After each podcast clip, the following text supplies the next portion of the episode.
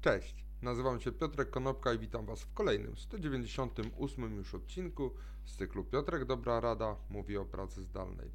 Dzisiaj powiem, jak powinna wyglądać checklista związana z przygotowaniami i poprowadzeniem zdalnego spotkania. Pół godziny temu Zoom przysłał taki e, komunikat w PDF-ie. Ten dokument znajdziecie też pod filmem i pod podcastem. E, w którym opisuje, jakie powinny być reguły dotyczące zwoływania spotkań zdalnych. Przede wszystkim, kiedy spotkanie jest e, potrzebne i kiedy to spotkanie warto e, zwołać. Przede wszystkim, po pierwsze, jeżeli macie jasny cel. Po drugie, jeżeli współpraca i otwarta dyskusja są konieczne do tego, żeby osiągnąć ten cel. I po trzecie, jeżeli musicie przedyskutować złożone albo bardzo wrażliwe informacje. Jeżeli na któreś z tych pytań odpowiedzieliście sobie nie, to należy użyć maila, jakiegoś komunikatora albo szybko zadzwonić. A jak wygląda checklista e, do przygotowania przed spotkaniem? Przed spotkaniem przede wszystkim powinniście sprawdzić listę osób, które będą zaproszone na to spotkanie, czy wszyscy rzeczywiście są na nim potrzebni. Po drugie, powinniście stworzyć i rozpropagować agendę tego spotkania, e, bo być może każdy z uczestników powinien coś przygotować. Po trzecie, powinniście e, zaplanować odpowiednią liczbę czasu, zastanowić się nad tym, czy e, spotkanie nie jest za krótkie, nie jest za długie. Najczęściej spotkania są za długie. Zastanówcie się nad tym, czy tego spotkania nie można zrobić krótszego. I po czwarte, zastanówcie się nad tym, jak w ogóle e, nastawić się do tego spotkania.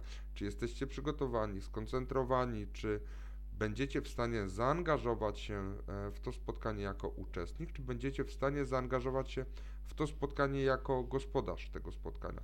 Także nastawcie sobie odpowiedni mindset. Rzeczy do sprawdzenia w trakcie spotkania.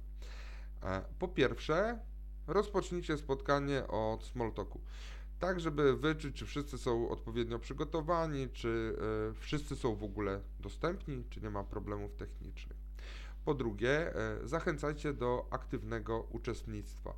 Bądźcie facylitatorem tego, żeby ta dyskusja przebiegała w prawidłowy sposób, tak żeby można było osiągnąć cel tego spotkania. Po trzecie, oczywiście trzymajcie się agendy pilnujcie tego, żeby dyskusja na e, Zoomie nie przechodziła w inną stronę.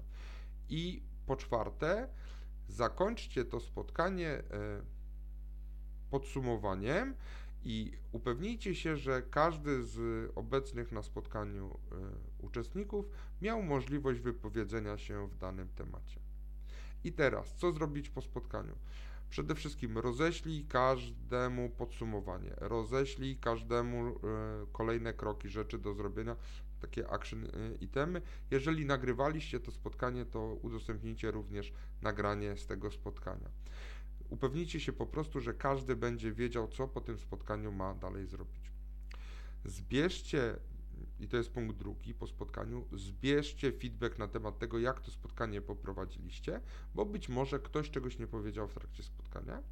I po trzecie, ocencie i poprawcie swoje własne e, zachowanie, które pokazaliście w trakcie tego spotkania, właśnie na podstawie feedbacku, tak żeby wasze kolejne spotkanie było lepsze, było bardziej efektywne.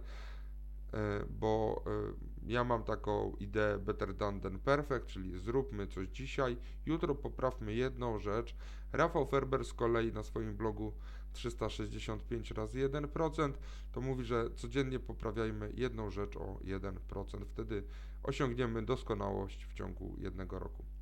To było podsumowanie tego, w jaki sposób należy prowadzić spotkania na Zoomie, łącznie z checklistą przed, w trakcie i po spotkaniu. Dzięki serdeczne, do zobaczenia i usłyszenia jutro. Na razie.